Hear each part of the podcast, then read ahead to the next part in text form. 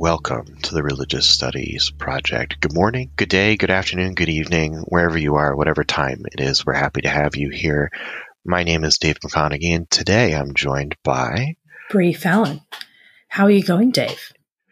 I'm going quite well. It's so Australian to ask, "How am I going?" Sorry. Ça va? Ça va bien? We are. Aussie. It is a little Aussie, and I like it. I like. I think I'm gonna. I'm gonna say it more now. It's uh. It's it's going pretty well. It's early for me and late for you, That's and so right. both of us are are just doing what we can to make the podcast happen. Um, what do we have uh, this week that we're about to listen to? Uh, this week we have a wonderful podcast by the ever prolific Sidney Castillo, and he interviewed Ülo Valk about narr- narrating belief, vernacular religion in India. Take it away. And now we are back with the Religious Studies Project podcast. It's now the EASR conference 2019 in Tartu, Estonia is officially over, but we still are, because we like to work a lot and hard, we are still doing podcast interviews. And now I'm happy to have here Ülo Valk from the University of Tartu here with me in the podcast. Welcome, Professor Valk, to the Religious Studies Project. Well, thank you, and, and welcome to the Department of Estonian Comparative Folklore. We are sitting sitting here in this in this library, and, and this folkloristics of religion.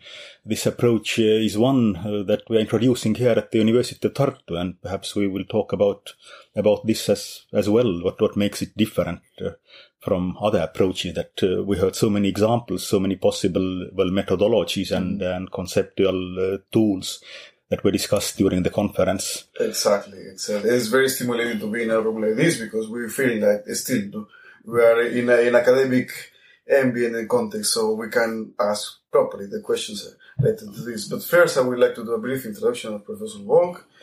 Dr. Ülo Valk is a professor of Estonian and comparative folklore at the University of Tartu.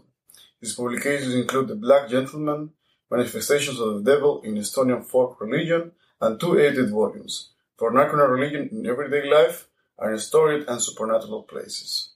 His recent research has focused on belief, narratives, place lore, folklore in the social context, and vernacular Hinduism. So, uh, I will just dive right in with the questions, and I would like to ask this very broad question to try to situate uh, our listeners a little bit. How can we understand folk religion and its relationship with the supernatural? Uh, well, you use the concept of folk religion, and uh, perhaps we will start with with this. Um, it used to be a traditional way of talking about well folk beliefs as a kind of survival, and folk religion uh, it appeared as a, some kind of set of old old beliefs and uh, and practices that is in opposition to the institutionalized religion like like Christianity, and that's definitely not the way how we understand it today and the shift has been away actually from folk religion as a, some kind of topic or or some kind of system of, of beliefs uh, towards uh, methodology, towards theory and, and approaches.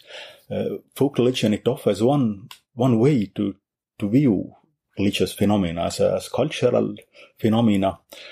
And if we talk about folk religion, we we talk more about the, the community, what is what is shared Uh-huh. between the the people and includes uh, well shared forms of expressions that we we call genres.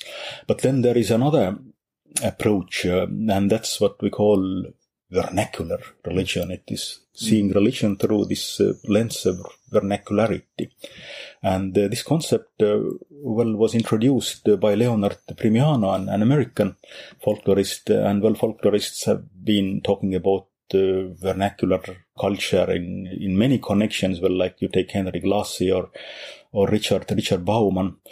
But uh, what makes vernacular approach different from studying well folk religion is that it's more focused on individuality, on on subject, and on creativity. Well, folk, as as you can understand, it talks about uh, a group of group of people and something that is shared. But vernacularity is more about uh, it. It shows this dynamics of, of religion on on individual level, and it also includes uh, this uh, ambiguous relationship with institutionalized uh, forms and with uh, with power, with with authority. So the two are not uh, synonyms. That's Okay. That's, That's some- good to. Yeah. that's that's something. Uh, it's, it's a common mistake. Uh, I know my colleague Leonard Primiano. He's uh, often is quite disappointed when he sees that uh, his concept of vernacular religion was has been used just to replace the old-fashioned word word folk. It is it's not. I think that both of them are useful, but uh, it's good to, to to see them as as two closely connected but still different approaches. Now to the the question of uh, the supernatural. Mhm. And of course, we know it's uh, originally it's a kind of theological or philosophical term, and, and there is also discussion that perhaps we should not use it at all because it's a kind of Western concept. Mhm. And there are so many cultures in the world that uh, don't uh, use this. It's a kind of well, intellectual colonialism or something like like this. But uh, when you look at the situation, well, in in Europe and also in many many countries, the the term has been turned into a vernacular concept. Has become an emic term with a huge field of field of meanings, and I find this these concepts quite uh, quite helpful. Sometimes uh, words, if they become very technical, very narrow terms, they are not so useful to to make sense of phenomena like like religion or or culture because the semantic field is so so broad. But as as, as we uh, people who, who work from this perspective of folkloristics of, of religion, we, we mainly work with textual material. So our focus is connected to, discourse, to verbal expressions, Right.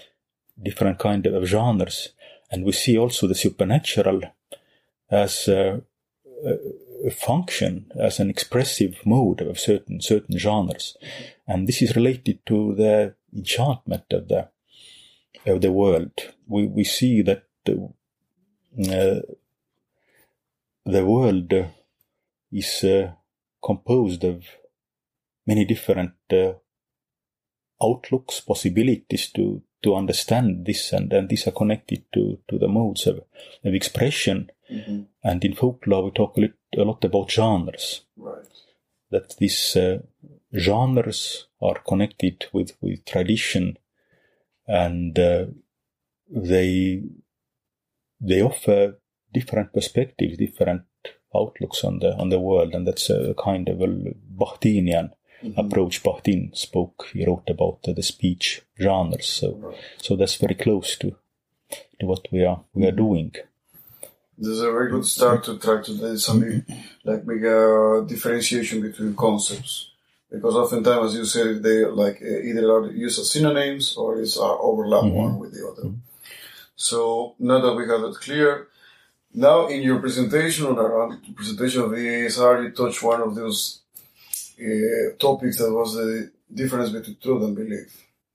So now I would like to ask, truth and belief are categories constantly in dispute in study of religion. How can we develop an useful approach to study them? Yeah, well, that's a big question.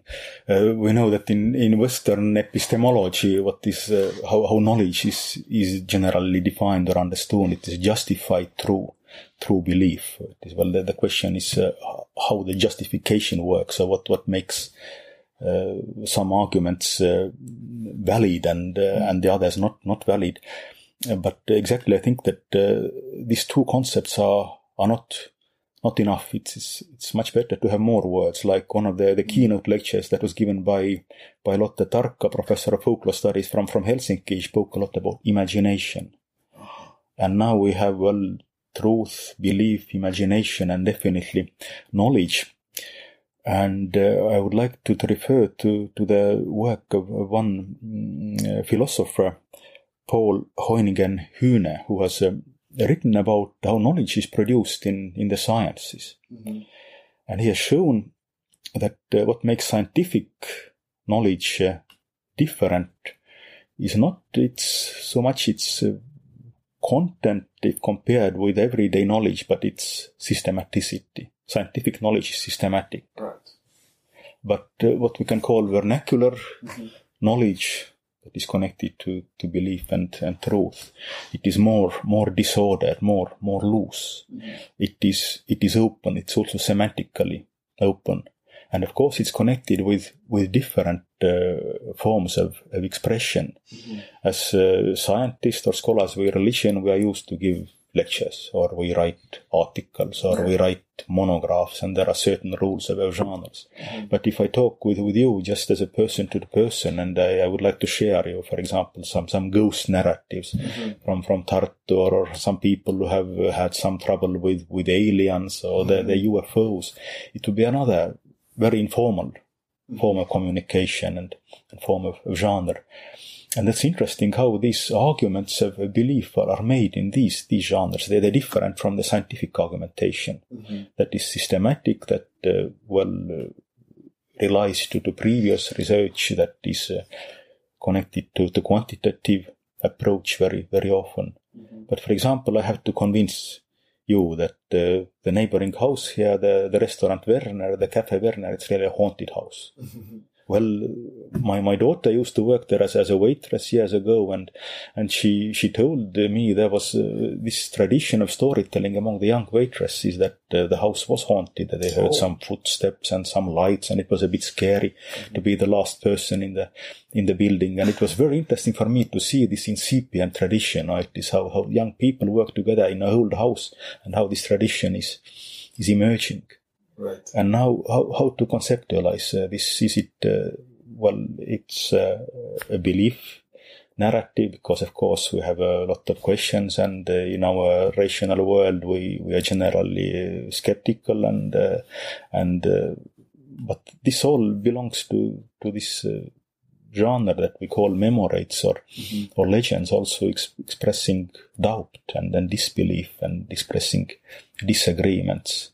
So I think uh, the concept of belief is useful because it uh, it exactly it, uh, it doesn't uh, fix the the meaning. It expresses a kind of a modality towards the ways how we how we see the the world, how we how we discuss it, and then truth. Of course, it's a it's a big word, and uh, I think it's not very very common to to talk about uh, this in in vernacular, right? This in oral oral communication. It's it's a more the question about the about the goal of mm-hmm. of scholarship. Exactly. And it's also a religious concept because all, all religions are, are somehow they are truthful. They they're connected yeah. with the, with this notion. Claims of truth in some way. Exactly. I think a bit for better situating all of these concepts, we will dive more into your research. Mm-hmm. And this is about the next question I want like try to orientate. In your EASR presentation, you presented well, you presented ethnographic data about the Mayong of North India under everyday understanding of supernatural practices. How does this case give insight on the different ways people relate to belief and facts of experience? Mm-hmm. Well, I've been visiting some places in Northeast India, in, in Assam for many years, and one of them is this uh, famous uh, cluster of villages known as, as Mayongar. It's famous uh, for magical knowledge, magical pa- practices, mm-hmm. Uh, tantra mantra. And uh, I have discovered uh, that there are many Vegis, magicians, there are perhaps around 100 or nearly 100 semi-professional, professional magicians who specialize in who specialize in snake bites and oh. and who is dealing with exorcism and and who is more skilled in, in divination and etc. And there is also a very lively storytelling uh, tradition among them and about these these Vegis.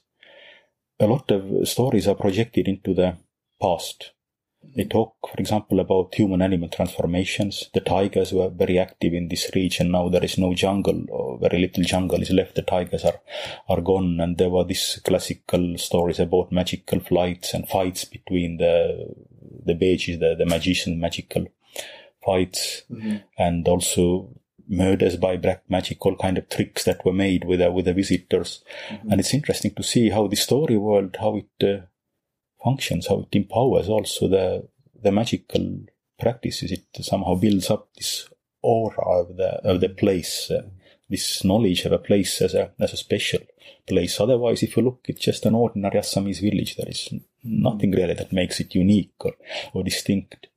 But this, this shows how common storytelling, how it works to to enchant uh, Right. a place and, and also authorize, uh, give give power to the to the people who Right. who practice, who carry on the, the traditions there.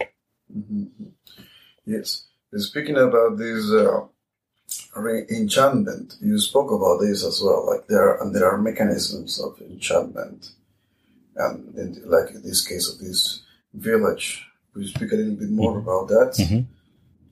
Well, in this village, uh, what has been quite surprising for, for me is to see how lively is the tradition of uh, mantras.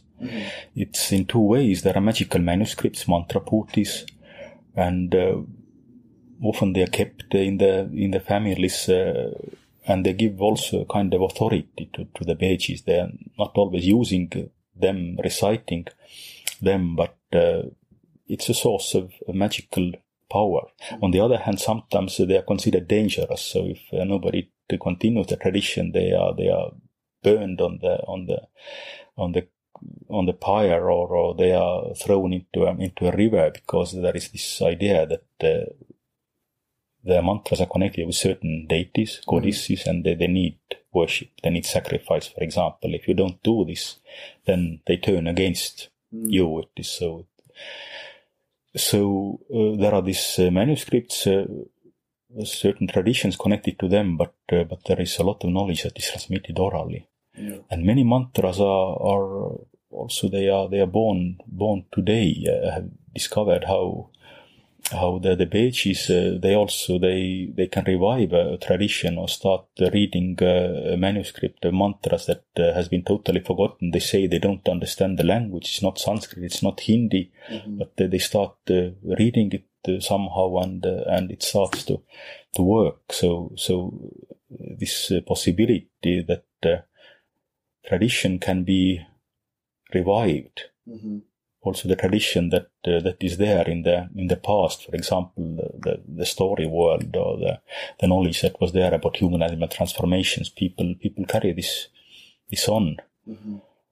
and there is uh, also a, a belief that uh, it's not not gone. It is possible to to make it alive again if if necessary. So again, we, we see this relationship between practices and and story world and and belief and a sense of a place that, that keeps attracting hundreds and thousands of people who consult them. They come come from far away, from big big cities. Also educated people, of course, uh, it is and uh, and politicians. There were elections in India now now recent. Oh, yeah. So to, to use this magical knowledge uh, Oh, to support uh, running for the for the parliament, uh, this this is not an uncommon. Maybe it's not so so public. yeah. So this difference between public and, and private culture is, is also there in India. hmm Sure. One of the things that I remember from the presentation is that uh, also the approach that you take on vernacular religion is individuality. Mhm. And you have many like vignettes of different magicians that were describing process of how to proceed with a particular ritual or how to make a like en- enchanting of a charm or to achieve this human animal transformation to the tiger. Mhm. It was very, very, uh, I think, uh, sui generis in that sense that you were focusing on them. You speak a little bit more about those cases. hmm Well, now that is vernacular dimension in religion that we are not working with some old, old stuff, with some old, old stories, or just we're working with people. And the people have the life stories, they have the characters, they, they have the specializations.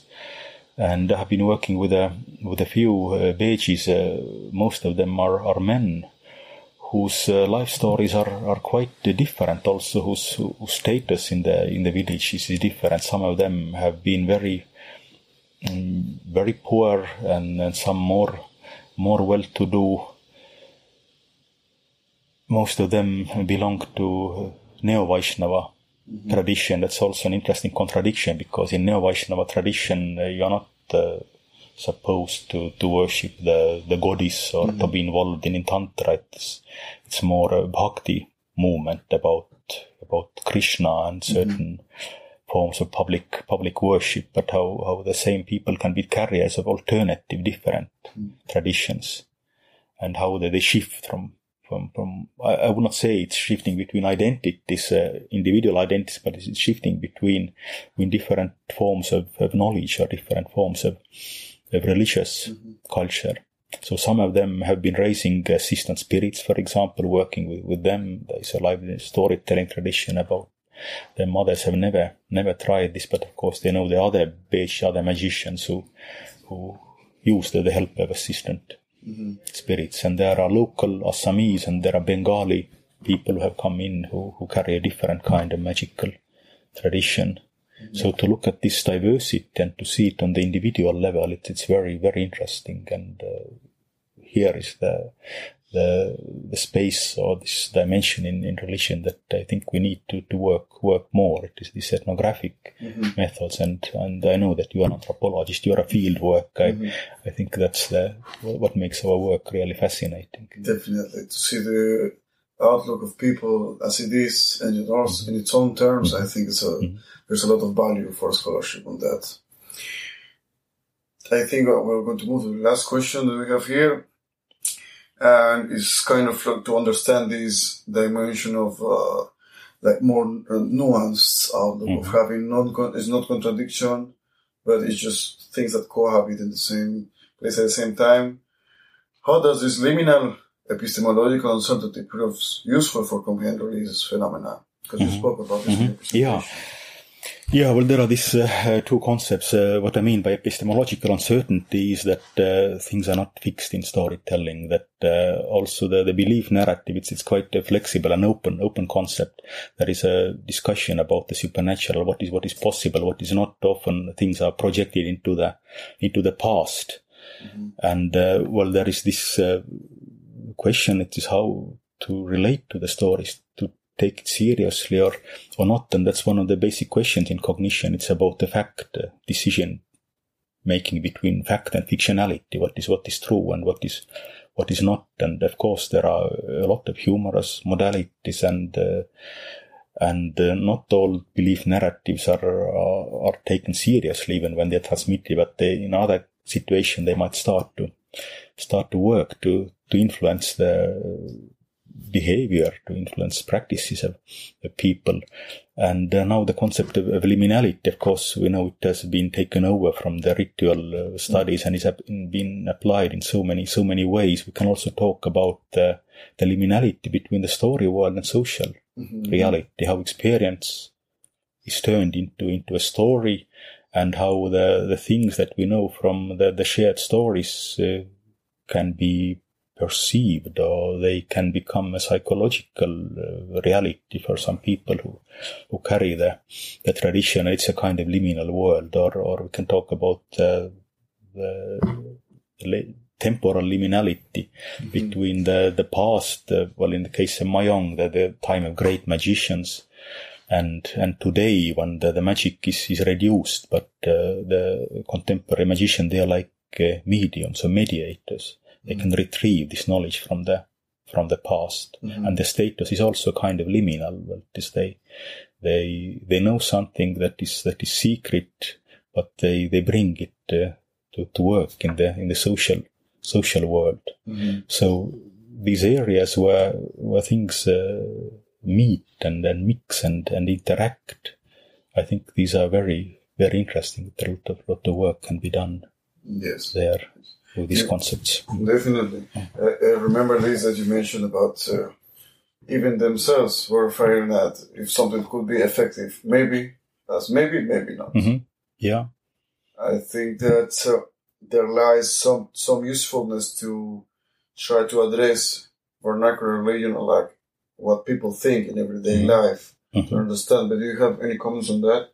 But this maybe, maybe not. How we can understand mm-hmm. it for and what is the usefulness for the study of religion in general. Mm-hmm. So that's also a, a question about the epistemology. What what we can we can do, and as scholars, of course, uh, these are big questions that uh, that we we ask how to to see the the boundaries between world of fiction and uh, and world of facts and and reality, mm. but also people who carry these uh, beliefs and, and ideas uh, they have similar kind of reflections. We can talk about vernacular theorizing. Mm-hmm. and uh, things are very much mm-hmm. left left open. Mm-hmm. So you can make different uh, decisions and uh, and see the world world differently. Mm-hmm. So I think it is uh, also useful sometimes to to see how, how people actually talk and, and discuss. They very often they they are aware of, of different frames of interpretation. And uh, and seeing how, how flexible it is in in, in vernacular uh, discussions, uh, it's also maybe inspiring for, for scholarship. Excellent. So it's uh, has been very very interesting to have this conversation with you, Professor Valk. And I wonder if you have any concluding remarks or ideas for us at the for us at, for closing the podcast.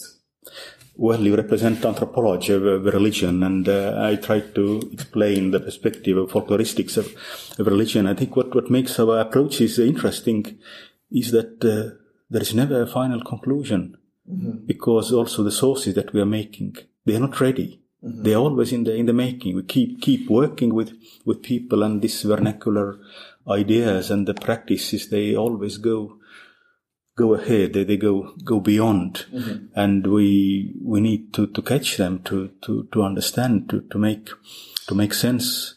And that's also it means being on the on the way all the all the time, being being on the on the move Mm. And uh, well, thinking about what kind of concepts we we need, and uh, if they're becoming very technical, too too narrow, they won't be so so helpful. Mm. So we work always in a in a dialogue with uh, with other people who don't uh, carry this uh, academic burden of academic terminology and, uh, and very scientific rigorous methodology. And I think it's always wonderful to, to learn from them. Excellent. I think that's a good idea for wrap up the podcast. We thank you again, Professor Valk, for being with us here at the Studies Break, and we hope to have you again soon. Thank you for this giving me this chance, and I hope to meet you soon at next conferences. Perfect. I'm so appreciative for all of Sidney Castillo's hard work at the EASR. We're really thankful for his ability to get a diverse group of folks to speak to that have never had the chance to appear on uh, the Religious Studies Project podcast or uh, for a lot of uh, folks in the US, maybe to have really ever heard of their work. And we're so pleased to be able to broaden and diversify the conversation with scholars that uh, may be unfamiliar to to uh, American audiences in particular. I was really struck by the way that the emphasis on stories in this week's episode reminded me of some of the work that I read as a graduate student about placemaking and naming uh, by an anthropologist named Keith Basso, who did work uh, on the Cibecue uh, Apache Indians in Arizona. And they have just this wonderful relationship between place names and stories. And so every place for them has a story. And part of understanding what that place is, is telling the story about it. And it really changes the way that we think about the world when we start understanding that place names have more power that we can lend to them. Bree, you and I were talking a little bit before we recorded today, and you were saying that there's some similar ideas about place and naming uh, down in Australia. Can you say some about that? Yes, well, when I was listening to that podcast, it really struck me when Ülo was talking about the idea right at the end of the podcast that you know we have to be open minded as scholars and we have to be you know ready to catch things and ready to explore new avenues of understanding. And recently a new sort of avenue of understanding struck me in terms of of places and names. Um, in australia whenever we have an event or um, even just a gathering, we acknowledge the traditional custodians of the land on which we gather, um, the Indigenous Australians. It will always be, and it always has been their land. And in the workplace I work, I work on the Gadigal, um, the land of the Gadigal people of Eora.